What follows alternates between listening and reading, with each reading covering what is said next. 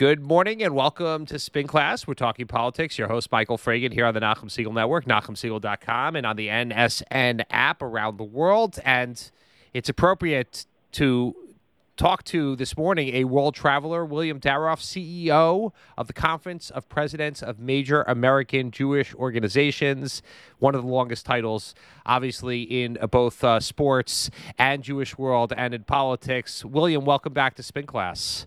Thank you very much, Michael. It's great to be back here with you. So, uh, William, two years on, I know COVID years, etc., but you've also had your, I think, your first of those big president's conference missions in Israel, which usually takes place over the course of two, three, four weeks. It's kind of you spend forever there, kind of getting to know the lay of the land, also bringing the major American Jewish leadership over there. So, where do things stand right now in 2022? I guess vis a vis the Israeli government, vis a vis war in Europe, which is kind of a shockingly sobering statement for all of us to even say. I guess foreign policy is now back on the front burner for a lot of people, particularly as it affects our buying power, inflation, gas prices, etc. Tell us what's going on from the uh, Jewish hierarchy's perspective. Well, thank you again, Michael, for having me back on the show. We had our mission in late February where we brought leaders of the American Jewish community to Israel. The uh, last time we had been there was in February of 2020, uh, right when I started and right before Corona hit. And so we were the very last national leadership mission to come to Israel before the pandemic, and we were the very first national leadership mission to come back as, God willing, the pandemic is waning. And so it uh, is a much different Israel, uh, a much different uh, prime minister. Uh, we were there uh, during one of the many elections uh, with Prime Minister Netanyahu. Uh, and when we came back last month, we were there uh, with a new prime minister, with a new government, with a new coalition. And it was really an opportunity for us to reintroduce ourselves and American Jewry to the Israeli governmental, political, military, and civic realm. Uh, we had uh, really an amazing time where we met with Prime Minister Bennett and we met with opposition leader Netanyahu, but also Foreign Minister uh, Lapid and Defense Minister Gantz, and really across the board, the entire uh, spectrum, uh, including Mansour Abbas, the leader of the Islamist Ram Party, which is the first Arab party to be in the ruling coalition. And so we talked across the board about issues of concern to the Jewish community and issues of concern to Israel as we reintroduced ourselves and they reintroduced themselves to us. The sort of key issue that kept coming up virtually in every meeting was Iran uh, and concern about a forthcoming Iran deal uh, as well as issues about uh, diaspora uh, Israeli relations and about um, uh, other issues uh, of key concern. But as I mentioned, Iran, Iran, Iran pretty much came up in every meeting. Okay, so that anticipates, of course, my I guess a question I wanted to ask, and because you focus Israel and their neighbors, and you've been to many of the countries in question, particularly those that have recently made peace uh, with Israel, or those that have come to terms, if you will, with Israel's existence. Uh, but one of the things I think around the Iran discussion has been, I, in my opinion, underreported was that President Biden called the leaders of Saudi Arabia and the Emirates, respectively, and they declined to speak to them. So that's Mohammed bin Salman of Saudi Arabia, as well as uh, bin, Mohammed bin Zayed of the UAE. Uh, I guess it expressing both their frustration with perhaps some aspects of the Biden administration uh, rhetoric, but also I think probably possibly, and I'll let you address this, more substantively with regard to their potential for a new Iran deal? So uh, those were media reports, and my understanding is since there have been conversations, and Secretary Blinken uh, is headed to the region and to the Gulf um, shortly, uh, and hopefully uh, those uh, disagreements will be worked through. Uh, but yes, the media reports were that both MBS and MBZ, as they were affectionately known, uh, would not take those phone calls that were mostly to be focused on the Ukraine crisis and on oil. Uh, and it is uh, absolutely the Iran deal is a part of it. I think that uh, the American uh, reticence to deal with the Saudis and particularly with MBS in the wake of the Khashoggi murder uh, are a piece of it. Um, but when we come to realpolitik, as we see uh, with this Ukraine crisis, where America needs our friends to be our friends, uh, a lot of these issues uh, come to the fore and get pushed through. There is great concern throughout the region uh, with a with the leaks that have come out about what the Iran deal looks like it may be, a deal that is neither longer nor stronger nor broader uh, as was initially promised by the Biden administration, a deal that is totally focused on the nuclear file, not on ballistic missiles, not on malevolent behavior across uh, the world and across the region, including support for terrorist organizations in Lebanon, Gaza, and Yemen, not on uh, human rights, uh, or on a slew of other issues where the Iranians are uh, are not good partners in, in any uh, in any sense of the word, as well as, according to media reports, literally um, hundreds of billions of dollars flowing uh, to the Iranian regime, and reports of the IRGC, the uh, Iranian Revolutionary Guard, being shifted off of our foreign terrorist organization list. So it seems like, from the press reports, that America is uh, searching and searching and searching for a deal at any cost. Uh, there's another component to this which has come up in the news just in the last two weeks, which is the role that Russia has. Russia will be, according to press reports, paid to take the enriched uranium and spent fuel from Iran, and Russia will, according to press reports, be the final arbiter of whether the West is in compliance with the deal. And this is at a time when, with our left hand, America rightfully, along with the rest of the world, is condemning uh, Vladimir Putin and the Russians for their aggression in, in Ukraine. With our right hand, we're looking at them to be the, the deal makers and the deal helpers here, and have apparently acceded to Russian requests to be relieved from any sort of sanctions as it relates to their dealings with Iran. And this is an issue that is not just about Israel, it's an issue, as you mentioned, about the entire Gulf, uh, about these Sunni states that see Iran as being the threat that they are. Iran has attacked uh, Saudi uh, facilities, uh, it has attacked UAE facilities, it has attacked, as recently as just a few weeks ago, uh, American uh, facilities, an American consulate in Erbil, and and America seems uh, feckless as it relates to it. Uh, I am uh, deeply concerned about what the deal might look like. On the one hand, on the other hand, neither of us are sitting around the table in Vienna, so we don't know precisely what the deal will look like. But it is something that is of great concern for sure to our Israeli uh, governmental friends as well as to those around the region. I guess my question as an American sitting here an American Jew, pro Israel Jew, sitting here is why? Why this relentless push to make a deal with don't don't we learn something from the way Russia is acting in Ukraine? That there are bad actors out there, that there are people out there who can't be trusted. And if I had to put them out there in the, you know, I wouldn't necessarily, I wouldn't okay, I don't think every list is going to have Iran as the number one, but every list is going to have Iran in the top three. I mean, it's going to be North Korea, Russia, and Iran in somewhat in that order. I mean, where is this obsession with making a deal with Iran coming from within the administration?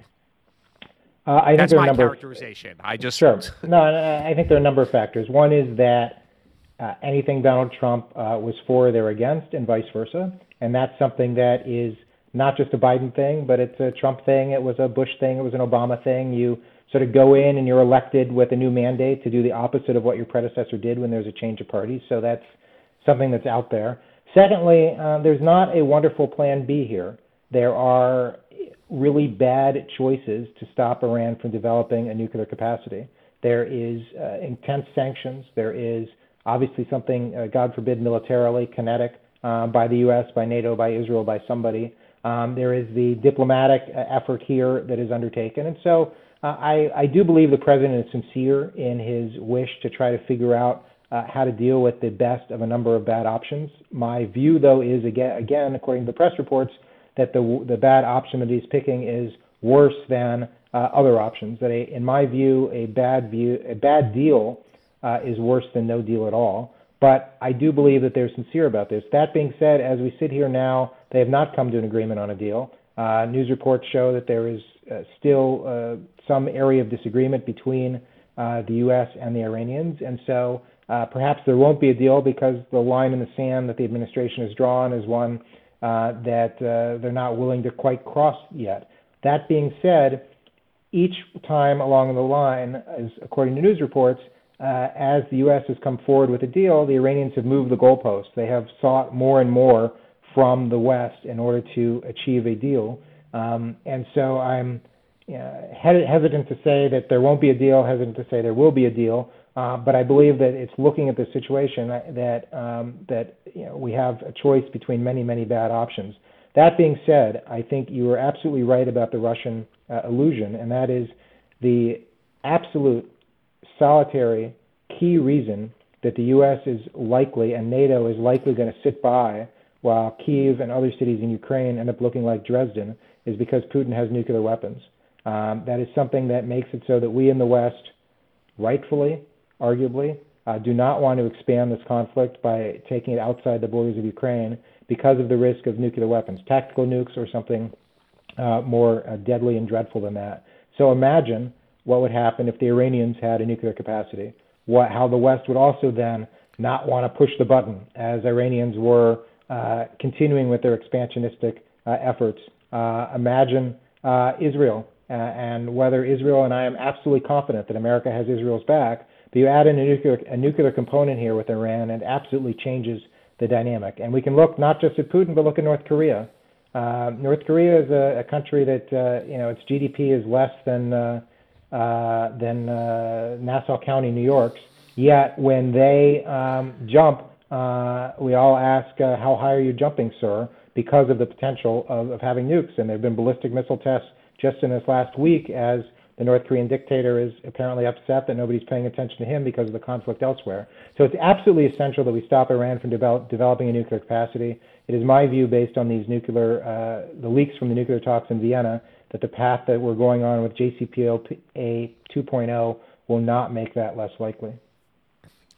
Okay, let's talk about Israel for a second. The Israeli government, I think many of people in our listenership did not expect this type of staying power from this uh, motley coalition. And I, I, don't mean that in a bad way. It just is. It's the most unusual coalition, clearly, in Israel's not so long history, but it's kind of a coalition that nobody ever expected to come together. And once they came together, certainly never expected them to survive. But it's it's there. Uh, there is an expectation, I guess, now that they've gotten through certain hurdles, that they're going to make it to the transition of prime ministership because uh, I think polls certainly make it in everybody's interest to keep the coalition together, although maybe you'll address that as well. Uh, so, uh, where you know how is Israel doing? How is Israel's government doing? Uh, this mediation of Russia. I mean, where did that come from? The right. Russia-Ukraine conference. Uh, I, mean, I think, uh, right. I think to start off with, I'll just say that uh, that the conference of presidents will deal with whichever government uh, is elected of by course, the people. Of course, whether goes whether without saying. I should have I should have preambled that. Right. Whether it's in Israel or America, uh, we we go with the flow, and, uh, and, and that's the case. So um, this government is one. Uh, some have called it the kaleidoscope government because it uh, it really reflects so many different pieces of Israeli civil society, from uh, the right wing Yamina to the left wing Meretz, and as I mentioned before, the Islamist Ram Party, and kind of everything in between for the most part. It is uh, one that uh, I think you bring up uh, rightly the poll issue, which is that with very few exceptions, um, the members of this coalition would not be in the next government uh, were there to be an election today. Um, that uh, and so to some extent they stick together because it's a suicide pact. Um, that none of them will be better off. Uh, none of them will have the ministries. None of them will be able to do uh, the work that they want to do uh, were the government to collapse.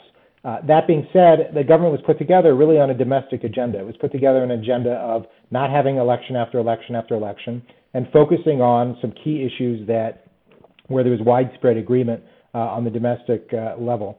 Uh, and what's been interesting is that while that was the focus of the election and the focus of where the government is going to come in, foreign policy continues to be a key component in what the government is being fa- forced to deal with, whether it's the Abraham Accords and the really wonderful integration and engagement uh, with Gulf states and, God willing, with uh, some other Arab and Muslim states uh, not too far down the road, whether it is um, dealing with the Iran deal, whether it is dealing with the Ukraine crisis.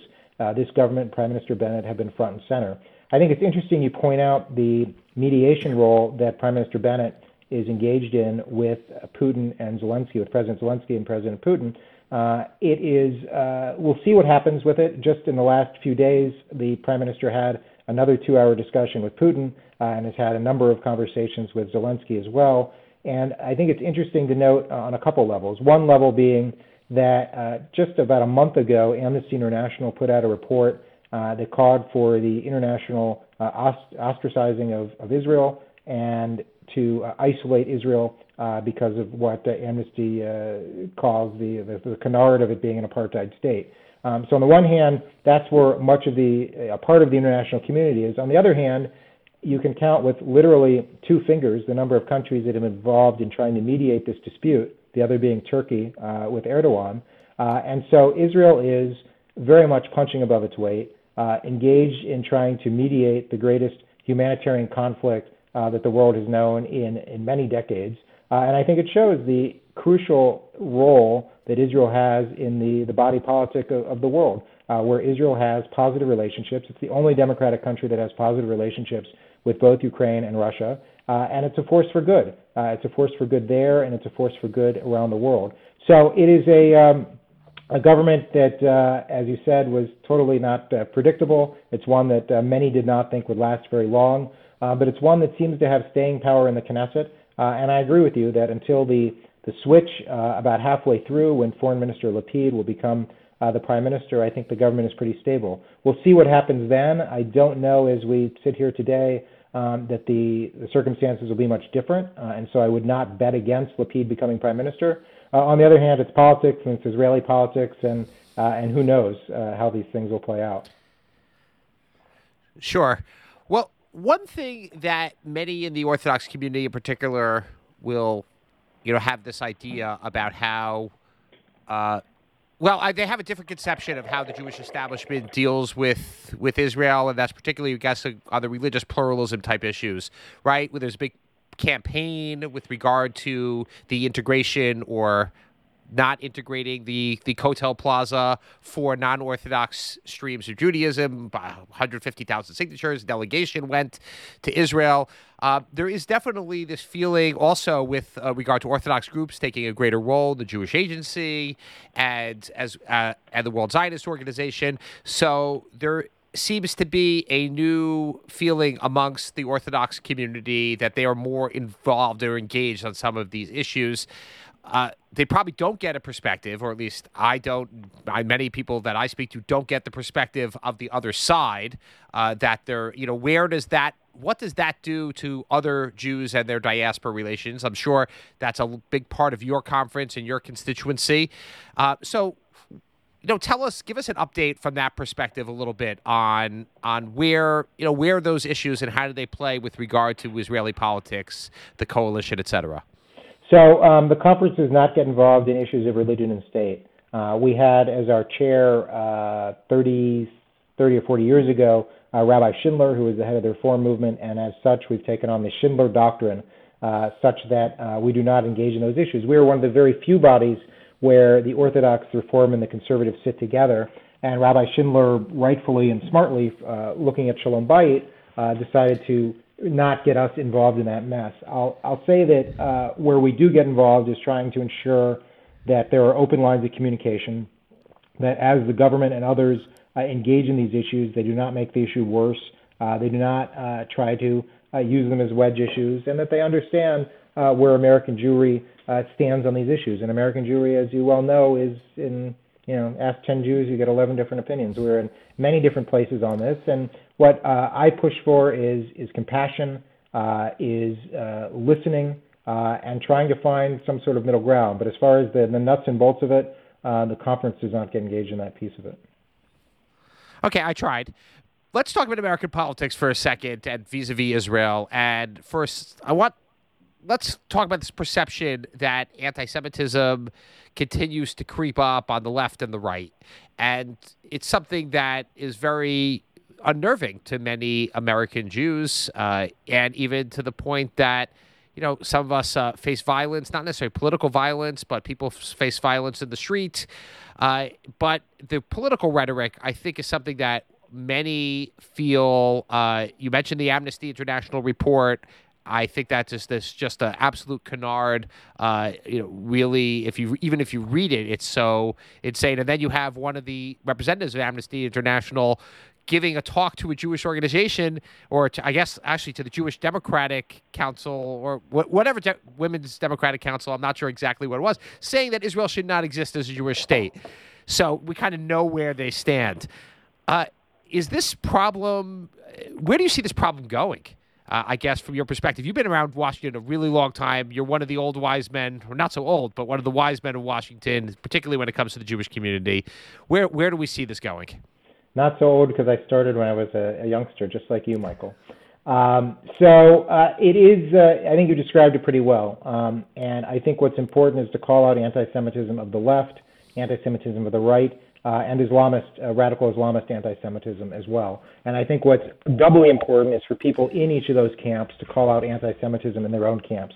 It's very easy for someone on the right to point their finger uh, at uh, at the squad and say, "Look how terrible they are." And it's very easy for people on the left to point their finger at uh, at Charlottesville and and and the like and say, "Look look how awful they are." What is much more important is for people uh, to really be able to look inward and engage with folks who are on uh, their own side of the barricades. And that's something that uh, that we push a great deal. I think that uh, the issue of anti-Semitism is one that is real. Uh, it's one that is palpable. Uh, it's one that is can be soft or can be hard. It can be manifest itself in the BDS movement. It can manifest itself across the board. And one thing that we endeavor to do and have been successful in doing is to push the IHRA definition, the IHRA definition of anti-Semitism, which is a definition that was is internationally accepted. It is the uh, the uh, the most internationally accepted definition of anti-Semitism, developed by diplomat, diplomats uh, mostly in Western Europe, uh, and has been adopted by over 30 countries across the United States, and literally uh, over a thousand other NGOs, schools, uh, associations, colleges, sports teams, and the like. And among the things that is in a part of that definition is that denying the Jewish people the right of self determination, denying the right of Israel to exist, is a key indicator of anti Semitism. It doesn't mean that everybody who says Israel shouldn't exist as an anti Semite, but it raises a big flag and a big flare up there and is an indicative of this. And it's something that I think is incredibly noteworthy and noteworthy that it has such widespread approval. It's something that the Biden administration uh, at the State Department has adopted and has engaged with, and something that it pushes other countries uh, to push forward with. The Trump administration similarly did an executive order uh, on IHRA, and IHRA goes back all the way uh, to uh, really to Colin Powell when he was Secretary of State, but then more forcefully when Secretary Clinton, when Hillary Clinton was Secretary of State. So it's a bipartisan definition that I think is important to to look at because in order to combat something, you have to be able to define it. Uh, and anti-Semitism is something that uh, again, we need to focus on. And I think as a community, uh, we're in one place on it, and uh, and it is something that uh, you know, with the, the way that the world is at the moment, where we have increased nationalism, where we have uh, increased um, Uh, uh, divisiveness, uh, where people are, are very much in a Fox News world or an MSNBC world and nothing in between. that we need to ensure that as those narratives are out there, that we keep our eye on the ball as it relates to anti-Semitism wherever it rears its ugly head. Okay, last question for you, William, and I thank you for being so generous with your time. Is anything? What is the most unexpected thing that you have had on this job uh, now two years? Uh, tell us what has surprised you about the job of being the CEO of the Conference of Presidents. Well, I uh, have to think about that as I answer the question. Uh, I just came back, as you know, from Poland uh, and was there on the border between Poland and Ukraine and saw the amazing work of Jewish and Israeli uh, social service agencies and NGOs, as well as the Israeli Ministry of Foreign Affairs, helping Jews and non Jews alike as they deal with this crisis. And I think seeing the uh, really the remarkable work uh, of those agencies and of the Polish people as they deal with this crisis is something that I will remember uh, for a long time.